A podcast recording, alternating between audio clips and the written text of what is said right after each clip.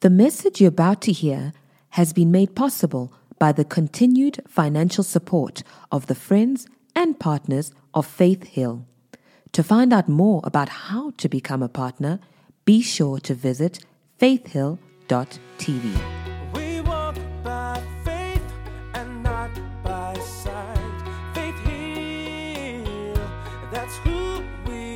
Well, why don't you hold your Bible, lift it up real high, and shout, This is my Bible. I believe what it says I am. I can do what it says I can do. I am a believer and not a doubter, a doer, not just a hearer. Today, I'll learn from God's word, and my life will never be the same because faith comes by hearing, and hearing by the word of God. Amen. And so today we're starting a brand new series. We, uh, you know, I've titled this series "Don't Worry About a Thing." Okay, not thing, thing. Because I wanted to keep up with the young people. So don't worry. Hunt your neighbor and say, "Don't worry about a thing." Amen. Don't worry about it. Man, I'm telling you. I'm telling you. In fact, you know, before I even teach, if you are a young person, you know, uh, below 25, uh, 30, this is the place to be. Man, you, you know, last week I also heard the testimony of Kali. Where's Kali? She got a job. Someone, you know, connected with her, someone from church and some young person. She's at youth. She's ministering at youth. And Kendra, uh, she gets up to sing here. She, she, she was on stage at school and she won a prize. What did she win? Uh, she was number two. She got a silver uh, medal, and she sang a song that we sang for worship. And so she comes to church, uh, gets to practice, and then go out into the world and do it and win. Amen. Not just we sing to win. This is a winning church. I like to win. Amen. You know, I was talking to uh, uh, our teachers when we joined the school that our kids go to. We're talking to them. And our concern was, you know, our kids would, would go for sports things, and our kids are getting beaten left, right, and center. I talked to them. I said, man, what's going on? We're getting, we're losing too much. So they went and uh, recruited a new uh, director for sports, and and because all the parents were tired of losing. Man, I'm telling you. They went and recruited a, a, a, he was an ex Bafana Bafana uh, uh, player. So they went. They were getting serious now. He came, and in his first, you know, introduction to the school, he said, "Man, I'm not here to uh, uh, lose. I'm here to win." And when I'm telling you, ever since that day, they turned it around. Now they win. They win so bad. Sometimes I, I talk to the refs that were beating this this other school uh, netball, uh, beating them 12 0. I went to the ref. The other kids started crying. I went to the ref. I said, "Man, just shut the game down. Just." Just before time's up, man, just shut it down. So I'm telling you, man, we are winning people. Amen. I said, Amen. And the swimming, yeah, I was talking to the other parents, you know, at the gala, and I mean, Munesi is smoking them. She's smoking. She's. I told, I told, I told her. I said, ask my daughter. She says, I wonder where she gets that from. I said she get it from me. She got it from me. Okay. I said she got it from me. I'm the one taught her to sing. Man, I'm I'm coaching and stuff. And man, if you come to my house, I'm coaching them. I'm coaching them. I tell them, man, we, we want to win. And the one time I was coaching them, and uh, the little one got tired. She says, Why don't you show us? and I pulled out my phone and I showed them on YouTube. I said, Yeah, I can show, I can show it. this is what you should be doing. Anyway. Man, I encourage young people connect, talk to people. There's someone with some solutions. Amen. Somewhere in here. Amen. God has put us together for a reason. Now, we started we're starting a brand new series, and this one is called Don't Worry About a Thing. Because worry is a problem. Amen. In the world. And I'm going to share with you some interesting statistics on why we should even be talking about it at church. Uh, you know, and, uh, you know, Jesus talked about it. That's one reason. But just in general, when you look outside, these are the things that are happening around us. This is where we live. And I'm going to give you five uh, interesting facts, and then we'll get into today's teaching. The first one is 43% of all adults suffer adverse health effects from stress. And so we're talking about close to half of the adults, you know, uh, uh, uh, suffering from adverse effects of, you know, worry, stress, and anxiety, and all the related uh, things that come with it. And the second one is 75% to 90% of all doctors' visits are for stress related ailments and complaints. So, for the most part, people just worry themselves into the doctor's consultation rooms. And they don't have anything wrong uh, uh, with them in their you know, body, in their physical makeup, uh, but because they have been worrying so much, things start to break down and they worry themselves into the doctor's consultation rooms. And sometimes the doctors will you know look at them and say man we've tried to get a prognosis for you or a diagnosis. There's nothing we can't pick up anything but sometimes they say well we can't pick up anything but we may as well make money off of it. And so they're going to you know prescribe something. And you- you- usually they ask are you on medical aid? You say yes well we may as well make money off of it. And so this is connected to the third one. Interesting fact. It says stress and major depression, burnout, anxiety disorders are costing the South Africa's uh, South African economy an estimated 40.6 billion a year, according to Dr. Renata Schoeman of the Psychiatry Management uh, uh, Group. 40.8 billion. This ranges from you know people uh, uh, getting prescription things for to sleep. Some people need prescription things to wake up and to stay awake. Uh, uh, uh, absenteeism from work. All kinds of craziness that happen when we entertain worry, stress, and anxiety. And in monetary value, if, I, I, if the title didn't get your attention, 40.8 billion will get your attention. That people are spending to try and treat worry and stress and anxiety. And usually, what they do is just, you know, uh, uh, uh, patch up the cracks with uh, a paper, you know, whatever, and they don't really get permanent solutions. And this is why we need the Bible and what Jesus has to say for us to get permanent solutions. Number four, interesting fact every day an estimated 21 South Africans commit suicide, and according to experts, stress could be a contrib- big contributing, a significant contributing factor. 20 times this number attempt, which is 410, right? Attempt but fail to take their own lives. So there's still people that attempt 400 of them and they fail. You know, the rest, you know, uh, uh, succeed and they go with the, with the, with the plan. Verse, uh, uh, uh, point number five, interesting fact.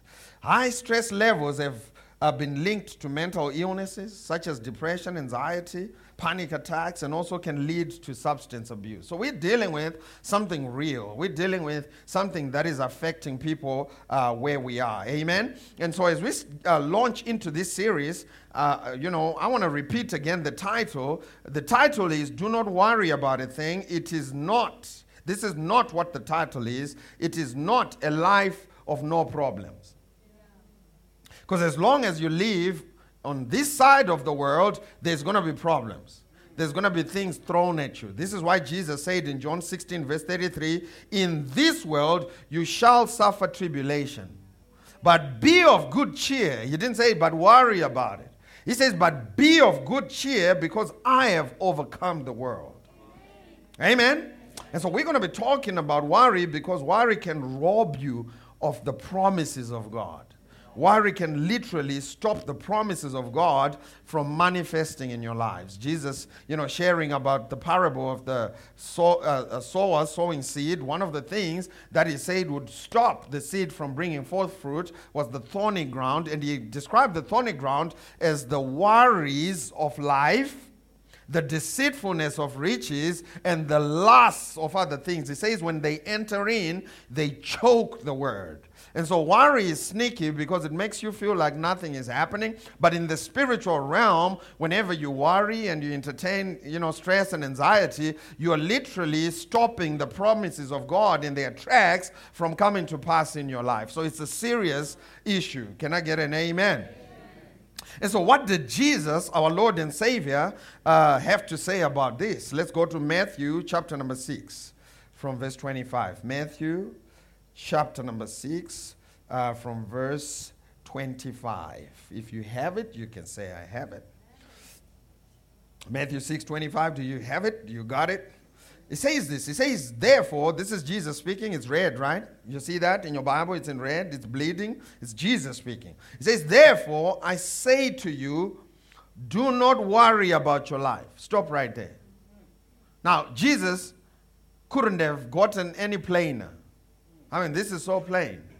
Jesus says, Do not worry about your life. And it's interesting that our Lord and Savior didn't say, Therefore, I say unto you, it would be ideal, or it would be a good thing, or I suggest unto you not to worry about some other things. He didn't say that. He says, Therefore, I say unto you. In other words, this is a direct commandment, it's a direct imperative. A divine one, but it's direct, straight up. Do not worry about your life. Now, it doesn't get clearer than this. Man, I'm telling you, you could hire someone, pay them triple overtime to help you misunderstand this, you will still not misunderstand it. This is so clear. What did Jesus say? Do not worry about your life. Now, Jesus could have left it there, but he wanted to explain to us why we shouldn't worry. And so he says this Do not worry about your life, what you will eat. Uh, or what you will drink, that's the man, right? Uh, no, your body, what you wear, that's the women. Uh, is not life more than food? And the body more than clothing? Now, Jesus is starting to reveal to us slowly why we shouldn't even worry. And, and he's giving us, uh, is, is drawing us in, giving us more revelation. And he says, let's think about it. Is not life worth more than food? You, know, you worry about what you will eat. Hey, is not life worth more than food? Is not your body worth more than the clothes that you're worrying about? And what Jesus is trying to get us to understand is that, you know, we have to have a higher perspective on matters. You know, I remember uh, many years ago, I think it could have been three or four, every time I traveled for ministry or for whatever, for work, you know, my kids always give me a list. When I, especially when I travel overseas, they give me a list of things to buy them. I have two little girls. The other one is 10, the other one is uh, 7. And uh, they always give me a list. And in this particular instance, you know, they gave me a list. And one of the things I had to buy was a little LOL doll. It's a little doll like this. If you have girls, you would know what I'm talking about. It's a little doll like this that costs a lot of money. It can get you broke, this little doll like this. And I had to go over the mall, walk around the mall to try and get a little doll like this, it's expensive. And, and, and, and so I went and I got this little doll for them and I brought it, brought it back home and I gave them. I, they were so happy, started playing with them. And I went, you know, upstairs to try and do something else. And while I was there, I heard the younger one crying hysterically. You know, I thought something had gone wrong. I thought, you know, maybe she fell and uh, broke a hand or something. So I came down running from where I was and, and I said, What's going on tonight? What's up? And she says, Look at my doll. And so what had happened with the doll was the head had come off the body. And so she's crying like, you know, I mean, all hell is broken loose. She's crying, right? And so what I did is I took the little head and I popped it back onto the body and she stopped crying. And I thought about it that from my perspective, it didn't look like she should cry like that.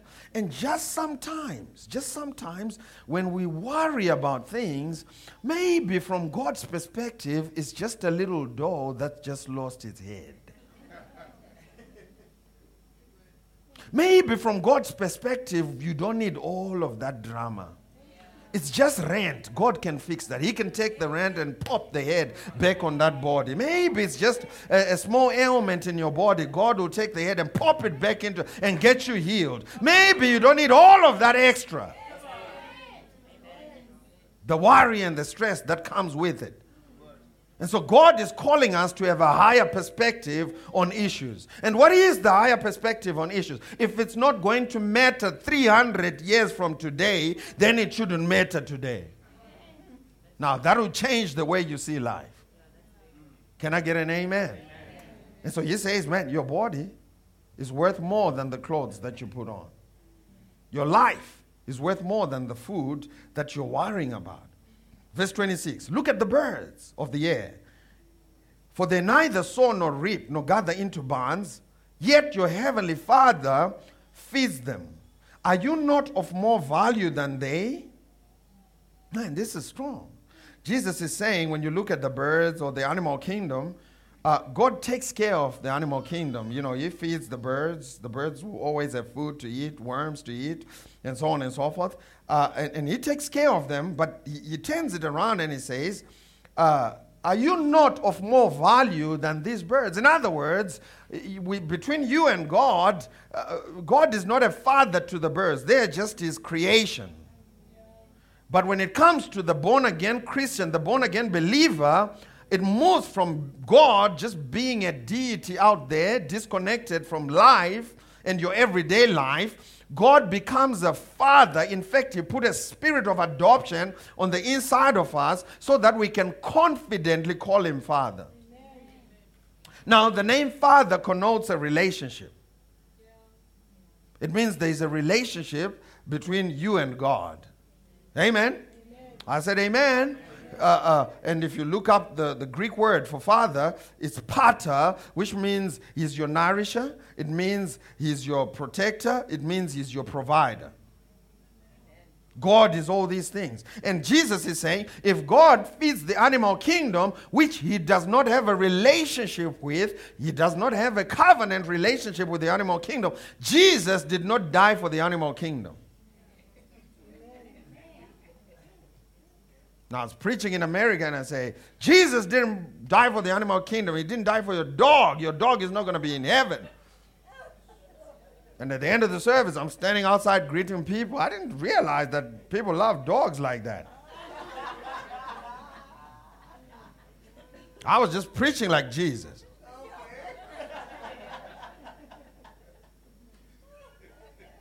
And so someone came to me and said, Pastor, I'm not sure I really enjoyed the part you talked about the dogs. I said, but Jesus didn't die for the dogs. He died for you and I. And he brought us into relationship where he is our father and we are his children. Now, which of you in here who are fathers and mothers, anyone who's given birth, would say, Man, listen, if you, if you went back home, you're driving into your uh, uh, uh, garage as you uh, pulling up, you see your child sitting out uh, uh, on, on, in front of, your, of, of, the door, just twiddling their thumbs, looking all sad, and then you stop the car because you have to uh, find out what's up. And you get out of the car. Which of you who are mothers and fathers would walk up there and say, you know, to your child, hey, what's going on? And they say to you, hey, I'm just worried about what I'm going to eat for dinner tonight. Which of you who are parents would say, oh, that really blessed me? I have a child who's responsible. In fact, most of you would go lock yourself in a room, go look yourself in the mirror, and say, Man, I've been doing this parenting thing wrong. Why would they think that I'm not going to provide for them for their dinner? And so every time you worry about stuff, you are saying something to God. And if God could get hurt, he can't. If he could, he would go into the room and say, Man, I haven't done this father thing right. But we know that God has done this father thing way righter than we could ever imagine. We just have the wrong perspective. Amen. And so he's saying, I'm your father. And this is the foundation for the worry free life. It is to know that I have a father. Someone shout, I have a father and is a good, good father who does not treat me based on how I do or don't do certain things. Man, the love of God for you as a father is unconditional. And this is the foundation of the worry free life. God is not going to provide for you based on your performance. He's going to provide for you based on your revelation of Him being a father that wants to provide for you. You know, a story is shared in the book of Luke, chapter number 15. Uh, you know, Jesus shared this story with the Pharisees who didn't understand this revelation. that there is a good, good father. It's commonly known as the story of the prodigal son, uh, which the translators put there, the title. Jesus, when he shared the story, he didn't give it a title. The translators, when they read the story, they thought that it was about the prodigal son, but it never was about the prodigal son. The story was about the good, good father. And so the story, for those of you who don't know, is you know Jesus is sharing the parable. He said there was this man who had two children, and uh, both of them sons, so they had an inheritance, you know, uh, uh, uh, credited to their account, but it would only come to them when the father would die. And so Jesus is talking to the Pharisees, the religious teachers of the law, who understood the law, who understood the consequences of breaking the law, and so on and so forth. And Jesus says there was a man who had two children, uh, two sons, and the younger one you know, who's not supposed to be receiving an inheritance. Uh, anyway, it comes into uh, the older one's name, right? And he passes it on to the younger one. The younger one, Jesus said, went to the father and said, Dad, uh, um, why don't you give me my inheritance now while you're still alive? And so Jesus is sharing this story to the Pharisees who understood the law, understood the implications of things. And essentially, what the younger son was saying to the dad was, Dad, you're not dying soon enough. And so Jesus is already poking them. And then he says this. He says, uh, the dead, the father in his kindness said, You know, I'm going to give you the land, the, the inheritance that belongs to you. So he gave him the wealth. And then Jesus said he took all of that wealth and he went to a far country. Now, Jesus is already starting to irritate these, you know, Pharisees and they're sad, you see, because they are sad, you see. And, and he's already irritating them. And then he says he went to a far country. And when he got to that far country, he joined himself with the citizens of that land. Now, for a Jewish person to join themselves with a citizen of, of a Gentile nation was unheard of. And so, after he joined himself with the citizens of, of that country, at this point, if you read Josephus or other historians who wrote you know, uh, uh, commentaries about the Bible, they would say things like, while Jesus is teaching, people in the crowd would be shouting back at him, Man, that's abomination! Abomination! And some of them will be, you know, uh, uh, pulling out literally, pulling their beard, trying to get rip their faces and, and rip the beard out of their faces because of the, the, the intensity of what they are hearing. They can't believe their ears. that he went and joined himself to the citizens of a, of a foreign nation. And then Jesus even goes deeper. He says, he says, not only did he join himself with the citizens of that uh, nation, he wasted all of his father's money through, not through bad investment, through riotous living. At this point, some of the people in the crowd would say, Okay, we know exactly what's going to happen. Speed it up. Get to the part where he gets stoned because we know exactly what's coming for this boy. You say he did what? He spent the money. Through what? Right, blew it. That's what he did. He blew it, literally. He could be on that shore. the father's money. And then he says, after all of that money was gone, he went and got himself a job. Now, I used to go to the village and take care of my grandparents' you know, uh, uh, animals and so on and so forth if you were first class, you'd take care of the cattle because you just let the cattle out and sit and chill out and just watch them from afar. The goats, you'd have to follow them around. That was middle class. You have to follow them around, you know, and I mean, goat, goat day was a bad day. And then the pigs was the worst of the worst. And so Jesus could have said, This man got a job to look after the cattle. No, you didn't. Or the goats. No, you didn't. You got the job to look after the pigs. And in the Jewish mindset, pigs is the dirtiest of the dirt. Jesus is working, the, he's working their emotions, he's trying to get them to think. And then not only did he get a job to take care of the pigs, Jesus said this. He said, every often you'd feel like eating the same things that the pigs were eating. At this point, if go read the historical narrative and say, man, they're throwing up just listening to this story. They don't want to see this boy. And at this point, he probably hasn't shaven for months. He hasn't, you know, washed for months. And he started thinking. The boy said, man, you know, why am I living like this? Even the servants in my father's house, they live a better life than this. What got him to start thinking right? It was when he started thinking about the goodness of his father, not just to, to, to, to his sons, but even to servants. Man, when you start thinking about the goodness of God, even to the birds, it will get you to think straight. That's why Jesus said, Look at the birds. Are you not of much more value than they? Man, you have to be crazy to think that God will take care of a bird and leave you out to dry.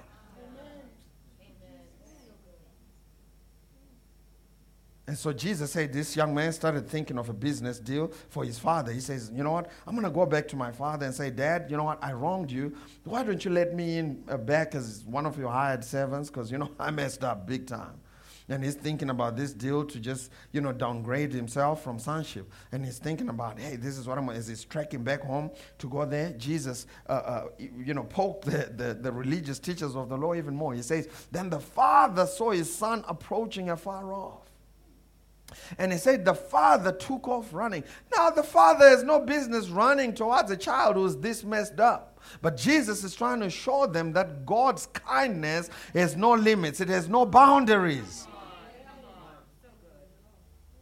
God wants to nourish you, He wants to provide and protect you. But you have to let Him. He's not going to do it uh, for you while you're sitting in the uh, uh, pigsty. You have to at least get out from the pigsty and run towards him, and he's going to meet you halfway and take care of you. Can I get an amen? amen? And he says the father took off running. When he met with the child, he hugged him and he kissed him. That's what he says in English. In the Greek, he hugged him and he kissed him repeatedly. Didn't even wait for this kid to take a shower. Why? Because his love for you is unconditional. At this point, the kid probably smells like pee. And immediately he says, Why don't you put purple robes on him and put a ring of authority? Restored him to sonship immediately. Why? Because God's kindness for you and I has no limits. It is not based on what you do or don't do. And at this point, Jesus is revealing to them that you have a good, good father. And I'm telling you, one of the antidotes for the worry free life, for not worrying about a thing, is to know that you have a good, good father who's not treating you based on what you do or don't do.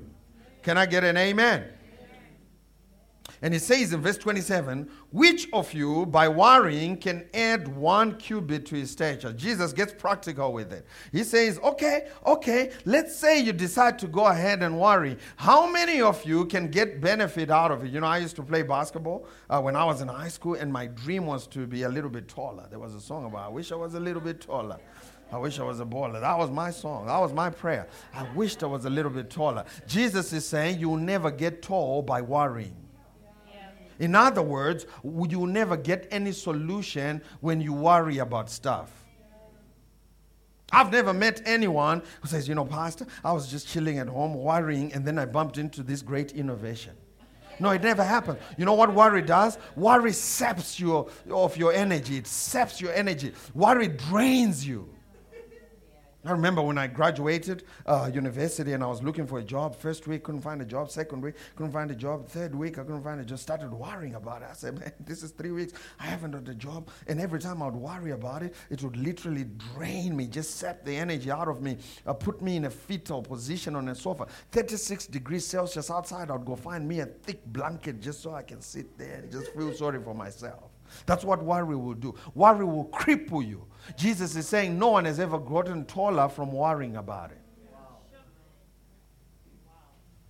So if you're going to worry, just know these things that you have a good, good father who doesn't want you to worry, that you're not going to get any solution from it, and that, hey, if, as long as the, listen, as long as the birds are eating, all I have to do is to check, are the birds still eating?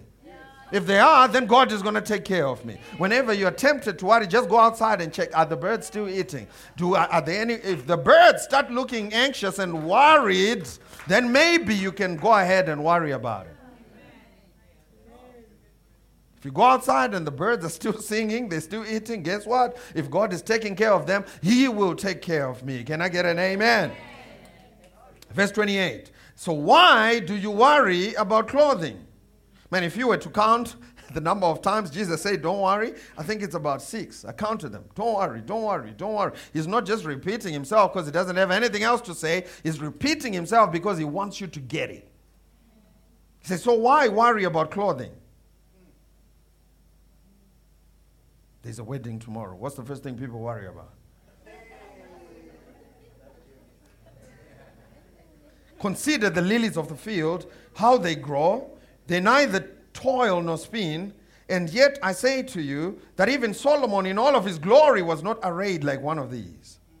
Now, if God clothes the grass of the field, which today is and tomorrow is thrown into the oven, will he not much more clothe you, O ye of little faith? In other words, if your grass at your house is still growing, God knows next week when the gardener comes, he's going to mow it, but he keeps growing it again, make it look good, and it's getting mowed. He knows that people are going to step on it and trample on it, and the, the, the dogs are going to, you know, leave their stuff on it and stuff and so on, but he still beautifies it Jesus is saying, if God is still concerned to that level, what makes you think that He's not going to take care of you? And then he caps it off with this, Oh, ye of little faith. Little faith in what? In God's ability to be a father for you. See, whenever you worry, you say, Man, I don't, I don't trust, I don't, hey, I don't trust you as a father. Whenever you worry about stuff, that's what you're saying. I don't, I don't think you can do this father thing. O ye of little faith. It's a faith issue. Faith what? Faith in what? Faith in God's ability to provide for you. Faith in God's ability to protect you. You better have faith. You better have faith in that because you can't protect yourself. Amen. You can't. Only God is able to. Man, I remember, uh, uh, you know, when we had our firstborn, man, I'd worry about uh, uh hair so much. I'd drop her off at school start worrying immediately. Oh man, what if she falls off the jungle gym? Oh man, what's gonna happen?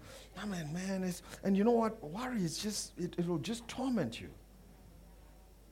And and you know why I worried so much? I thought I was a better protector than God. And so while I'm driving home, I'm thinking, man, what if oh, I'd literally have a, a, a, an urge to just turn the car around and just go pick her up before the day is over. And I realized I'm, I'm not the one who, who, I can't protect her. I'm not omnipresent. God is. And so I started to allow God to be God, and He's been protecting them forever since. Man, I, I, I ran a white flag. I said, God, man, over to you. And He does a stellar job. Oh, ye of little faith. Watch what else He says. Verse 31. Therefore, do not worry, saying, What shall we eat? What shall we drink? What shall we wear? For all these things the Gentiles seek. For you, your heavenly Father, here we go again, knows that you need all these things. Just like you, parents, know that your children are going to need lunch today, just, just the same way. God knows when the rent is due, He knows when the car payment is due. So, why worry about it? Heavenly Father knows that you need all these things. Verse 33. Now, some of you may be sold on this story already. You know, Pastor, see, you're preaching hard today, and I'm sold. I'm, I'm sold on this not worrying thing. I'm in 100%. That's some of you. But you're thinking, okay, if I stop worrying, Pastor T, what am I going to do with my time?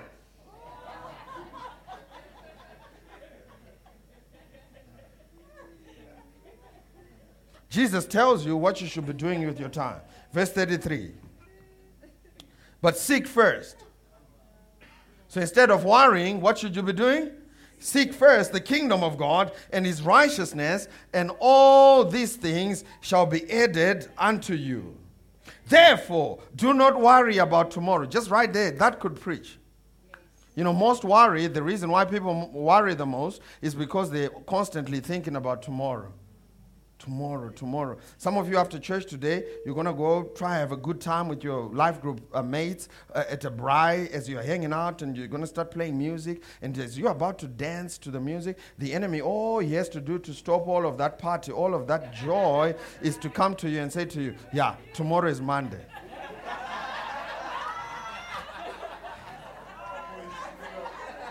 and then you behave yourself. Most of you, uh, can I sit there? No, you were about to dance and have a good time. Yeah, Tuesday, we have a KPI review. And so, what's the enemy doing? The enemy, all he has to this is why Jesus said, Don't worry about tomorrow. Because all the enemy has to do for some of you is to just bring up tomorrow. And he will bankrupt today of its joy.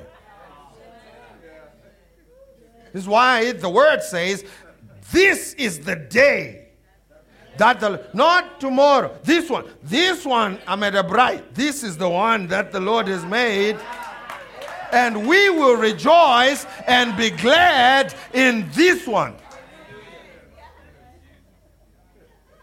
And so the enemy knows he can trick most of you. And some of you, he will get you to worry about, you know, 10 years, 20 years. And I'm not knocking on you because I've been there.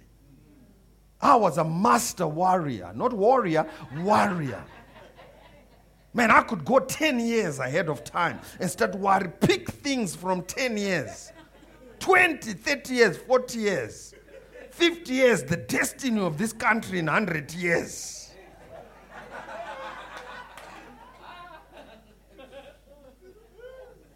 Man, I could worry in a, in a three part harmony. I could worry in soprano, in alto, and in tenor. I could worry in different octaves. It was bad. And all I learned was every time you worry about tomorrow, you are bankrupting today of its potential, today of its joy. This is why I say this is the day. This one is the day that the Lord has made, and we will dance. We will rejoice. We will be glad in this one. While we're here, we'll be glad on this one. If the enemy comes and brings a thought, he says, Hey, on Wednesday, hey, leave me alone. We'll do Wednesday when we get to Wednesday. Now, if it's a good thought, if it says Wednesday, it's a birthday party, yes, I can entertain that thought. But if it says Wednesday, you're not going to meet your needs, I'm not going to entertain that thought because I know that God will supply all of my needs according to his riches and glory by Christ Jesus. Amen. And so a lot of people entertain stress and worry because they're constantly thinking about next year. What, what's the next thing? Some of you are here and you're already worried about lunch. Some of you are worried right now about lunch. True story. And this one is for the elders, the guys in front. They're probably worried about what I'm going to say next. Pastor, Pastor might just say something off and and we'll be in trouble. But watch what he says. Let's close with this. Let's go back to verse 32. He says, After all these things, the Gentiles seek. Now, that word seek there is the, is the Greek word that, that is epizeteo, which means to be obsessed, to be consumed with much labor and toil. This is what stress is. It is when you're obsessed, uh, uh, thinking about a matter from a negative perspective, it brings much labor and toil. It literally weighs itself on your shoulders and, and it, it, can, it can mess you up. Amen? And that's what it means. He's saying that's what the Gentiles do. We shouldn't be doing that. What should we be doing? We should be seeking first the kingdom of God. That word seek there uh, for the kingdom of God is zetete, which means uh, to, to, to desire the kingdom of God, to honor the kingdom of God, to worship with all your being the kingdom of God. Now, what happens when you uh, desire and you focus on the kingdom of God? It works like a boomerang. While you're focusing on God, He's adding all these things that you need. I've learned this in dealing with worry that whatever I focus on grows. So there are two objects to focus on. There is God and there is your problem. And so when you focus on God, He becomes big in your life. All of a sudden, God, become, God becomes this gigantic being in your life, His presence that can literally squash your problems. But when you focus on your problems, God begins to shrink and your problems begin to grow bigger and bigger and bigger. And all of a sudden, you start to look at your God and your problems. It is like, yes, this God. this problem is too small. Not because in and of himself is small, but because you're just not focusing on him. If you focus on your problems, they start to grow and you start to magnify. You, all of a sudden, your rent becomes bigger than God. And that's why people worry because they're focusing on, on what the problems the problem's ability to hurt them and not god's ability to take care of the problem and protect them from the problem god is big my god is big It's a song they sing at the Sunday school. My God is big. What do they say? Big, strong, and mighty. There is nothing my God cannot. That's a, old people need that song. 43% of the adults living in stress, they need to be singing that song. My God is so big, strong, and mighty. There is nothing that my God cannot do for me. Amen. And so we must seek first the kingdom of God. When problem comes, you don't look at the problem and meditate on the problem. Ah, and that's going to change. You get that bank statement, look at it. Turn it around. 200 rand, it's still 200 rand. Turn it around. Still the same. It's not going to change. Amen. But you know what? How you can fix that? You look at God. As you look to God, what did Pastor Rick McFarland say? He says, You look to God. First step, first step what do you do? Look, look unto Jesus. What's the second step? You keep looking unto Jesus. What's the third one? You go back to step. Keep on looking. What's the fourth one? You go back to step one.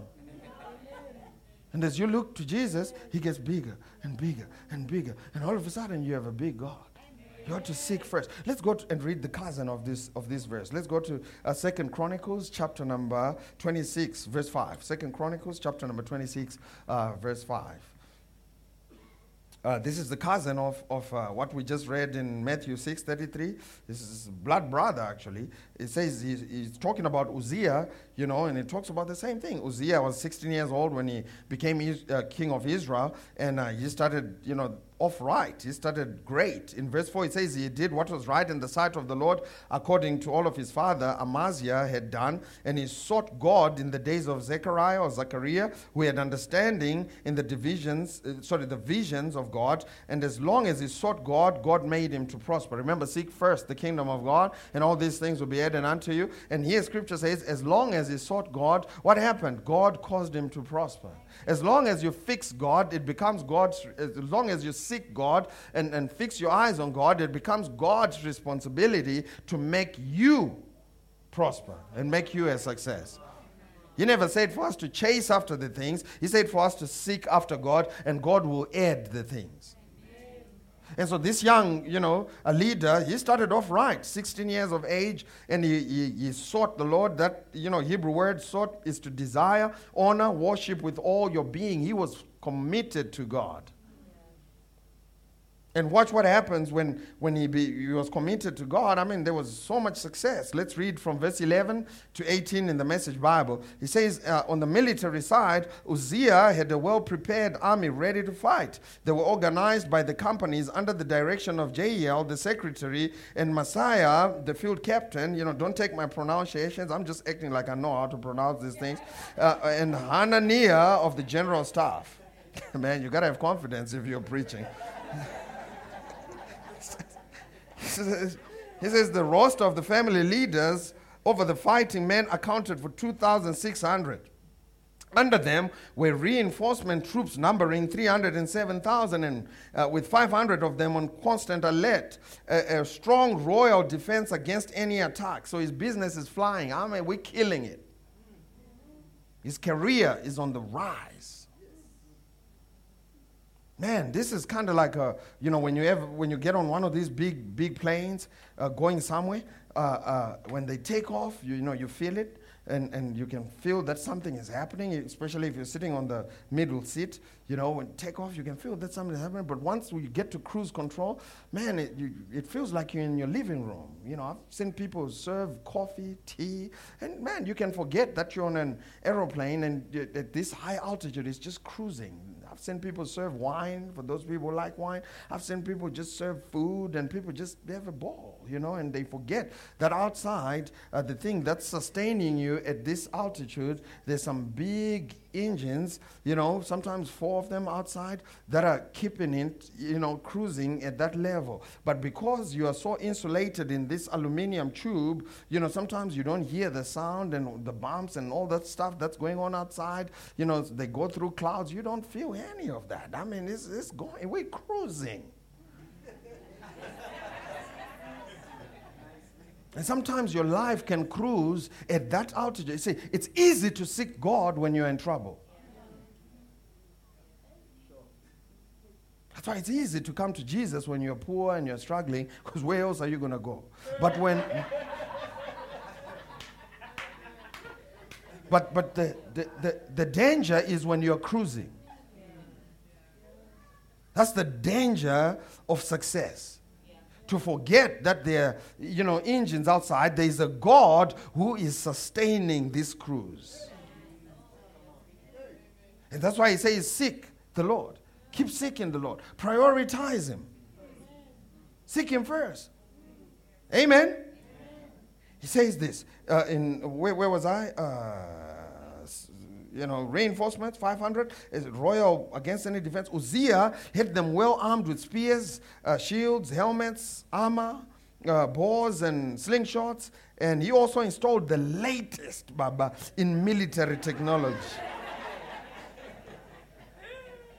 yeah? He's cruising. We're cruising. The Lord is making him cruise technology or uh, in corners of Jerusalem for shooting arrows, hurling stones. He became well known for all of this. A famous king, everything, someone say everything. Everything seems to go his way. Verse 16. But then the strength and success went to his head.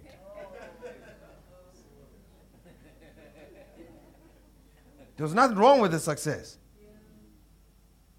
But it, when, when he allowed it to find its way into his head and his heart, arrogant and proud, he fell. One day, contemptuous of God, he walked into the temple of God like he owned it and took over, burning incense on the incense altar. The priest Azariah, backed up by eight, 80, I mean, think about it. This guy had 80 people try to help him. Man, you can be so successful that you ain't trying to talk to nobody. Talk to Baba. Can we send someone to talk to you? Ah. Don't talk to me. Don't call me. 80 people tried to help him. Your friends, your family. Have you ever seen those people? I watched that, I blew it. They tried to get help. People call them to help them. I say, but you know, don't you think it's a little. They say, hey, leave me alone. The other lady on that show actually asked one of their relatives, they said, you, have you ever handled one million?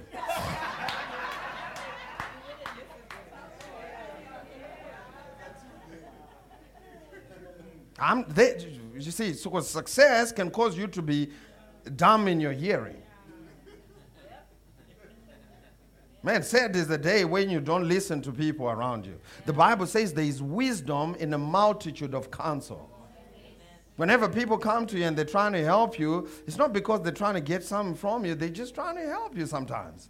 Can I get an amen? And so you wouldn't listen to the 80, you know, a brave priests of God who tried to prevent him from doing that. They confronted Uzziah, you must go. You cannot do this. Uzziah, uh, the only Aaronite uh, uh, priest, especially concentrate, concentrated for the work, are permitted to burn incense. Get out of God's temple. You are unfaithful and a disgrace. I know a little something about you know burning incense because I was an altar boy in my church that I grew up in, and so we would you know uh, burn incense in the Anglican church. And verse 19 says, "But Uzziah, censer in his hand, so he's doing this thing." Was already in the middle of doing it and angrily rebuffed the priest, and he lost his temper. Angry words were exchanged, and then, even as they quarreled, a skin disease appeared on his forehead. It happened so fast. As soon as they saw it, the chief priest Azariah and the other priests uh, got him out of there as fast as they could. They were still trying to help him. He hurried out. He knew that God there and then had given him the disease. Uzziah had skin disease for the rest of his life and had to live in a quarantine. He was not permitted to set foot in the temple of God. His son Jotham, who managed the royal palace, took over the government of the country. Now, I'm not saying God is going to smite you with something.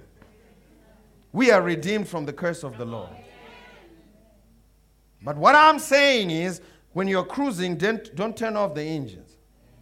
The engine is you're seeking God first. That's why you're cruising. Now, it's easy when you're cruising to turn the suckers off. Turn them off. And what does that look like? All of a sudden, you're too busy to spend time with God, reading His Word. Oh, for sure, when you were starting the business, you had uh, devoted uh, uh, grace rhythm where you woke up at six. Lord, tell me what I should do with this business. You read the scripture, allowed the Holy Spirit to put a word in your heart. Now we're raking in five million a month. We're cruising. We have to wake up at 4:30, but straight after we hit the ground running. What happened to the devotional time with the Lord? No, you don't understand, Baba. We are busy. you don't understand. We are, we are busy, Baba.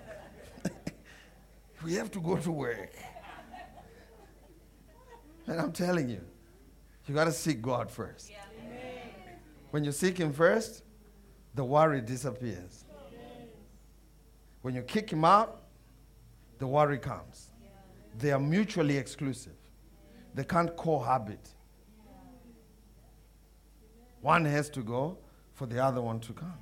And so, if you want Him to add all these things and take care of you and bring the peace that surpasses all understanding, you've got to keep your mind fixed on Jesus. The Bible says He will keep him in perfect peace whose mind is stayed on Him. Why? Because he trusteth in Him. And I'm out of time. Why don't you stand on your feet? Thank you, Lord. Someone shout, I will not worry about my life, what we will eat, what we will put on, where we will live, what I'll drive. For the Lord knows that, that I am in need of all these things. I will seek first His kingdom, His righteousness, His way of doing things, and all these things will be added unto me. My focus is Jesus, not the stuff. Did you know that when Jesus comes back, he's going to burn all of it anyway? It has no eternal value. Stuff has no eternal value. I'm not saying uh, he's not going to give it to you. Man, he'll give you nice things. But when he comes for a new heaven and a new earth to descend, he's going to burn all of that and start afresh. And so all your nice little things, it's going to be ash. So why worry about it? Our focus should always be Jesus. Amen. I said amen. And this is why, you know, when you come to Faith Hill Church, one of the things you learn, and I'm not discouraging people from dressing up, but one of the things you'll, you learn very fast is we, we, no matter how you dress, just come to church. You don't have to wear a three piece suit and look like you're somebody. You are somebody because Jesus died for you. He's going to burn all of that anyway. Amen. When I went to this wedding, uh, this preacher wouldn't let me sit on a seat on a table because he put his Louis Vuitton bag there. And I went and I said, Is there someone sitting here? He said, Yeah, there is someone sitting. I said, Who? He says, They're coming. And he put his Louis Vuitton bag. Wouldn't let me sit. Had to go sit somewhere in the corner with Pastor H and Bertha. We had to go find somewhere to sit. Wouldn't let me sit. He's valuing a Louis Vuitton bag. Eh, Jesus gonna burn. You better come soon so he can burn all of it. burn, burn. Start with that one. Just. and I'm telling you, I'm telling you, don't don't don't concern yourself with stuff. Concern yourself with the kingdom and the stuff will come. Amen. In fact, for some of you, it's better that He's keeping you where you are because if the stuff came, you wouldn't greet us. You will be second grade citizens in your lives. You will walk like you own the presence of God, just like Hosea. You, you, you, you, it will get to your head. And so sometimes it's good, it's a good thing that you're struggling financially. Sometimes it's a good thing because it will keep you in a place of seeking God until you mature to a place where it's God and He is everything. That's what He's saying. This king started out right. He took off on the runway of life, and the engines were running, took off, reached the cruising altitude. I mean, this bad boy was flying, and he forgot that there were engines outside. Don't ever forget that. There are engines outside running your life. And this is how you uh, uh, uh, get worry out of your. This is your antidote for worry. You don't need pills. You need to seek first the kingdom of God and his righteousness, and all these things will be added unto you. Father, in the name of Jesus, we thank you. Lord, we thank you for you have a solution for us. For this crazy, crazy world that is before us. Lord, we thank you that for us, your children, there is a solution. And that solution is to seek first the kingdom of God. That solution is to know that we have a Father who's our nourisher, who's our protector, who's our provider. Not just for us, but even for our children as they go into the world. Some of you, your children, are going to go to different cities for universities. They're going to go to different countries to start new jobs. Man, do not worry. Do not entertain worry about. Uh, uh, you are not the protector. You are not the protector. God is. Turn them over to the Lord. How do you do that? You pray for them and ask your Heavenly Father to do what He only can do. Father, we thank you that your faithfulness is even demonstrated in the way you feed the birds. Lord, I thank you, Father, that may this be a sign for every single one of us in this building. That as long as the birds are fed, the birds are eating, Lord, we will know in our hearts that you will take care of us because we are more valuable than they. Lord, we thank you for this revelation, this truth that our Lord and Savior Jesus shared with us. That worry does not add solutions. Worry does not bring solutions. And therefore, it is futile to worry. And today, we quit on worry. Today, we tend our resignation on worry. Our minds shall not entertain thoughts of worry, but our minds shall be a habitation of your peace, your peace that surpasses all understanding. Lord, we thank you that from today onwards, these, your precious children, will enjoy life. This is the day that the Lord has made, and we will rejoice and be glad in it. Lord, we thank you that these, your precious children, will have peaceful sleep, even as you said in your word in Psalms 127, that to the beloved you have given them sleep. Lord, I thank you, Father, that there won't be any restlessness. We rebuke the spirit of restlessness in the night seasons. We rebuke sleeplessness right now in the name of Jesus. Is someone under the sound of my voice? I mean, this worry has latched on you so much that it wakes you up even in the middle of the night, 1, 2 a.m., and you fail to go back to sleep, insomnia. Man, we rebuke that spirit right now in the name of Jesus. Go and never to come back. Thank you, Lord, for your peace that surpasses all understanding. Thank you, Father. It is in Jesus' name that we pray. And someone shout, Amen. Amen. Hallelujah. Praise the Lord. Thank you, Jesus. Someone shout, I will not worry about a thing. I love you. God bless you. See you next week. We hope this message has been a blessing to you. Thank you for listening. To find out more about how you can become a partner, visit faithhill.tv today.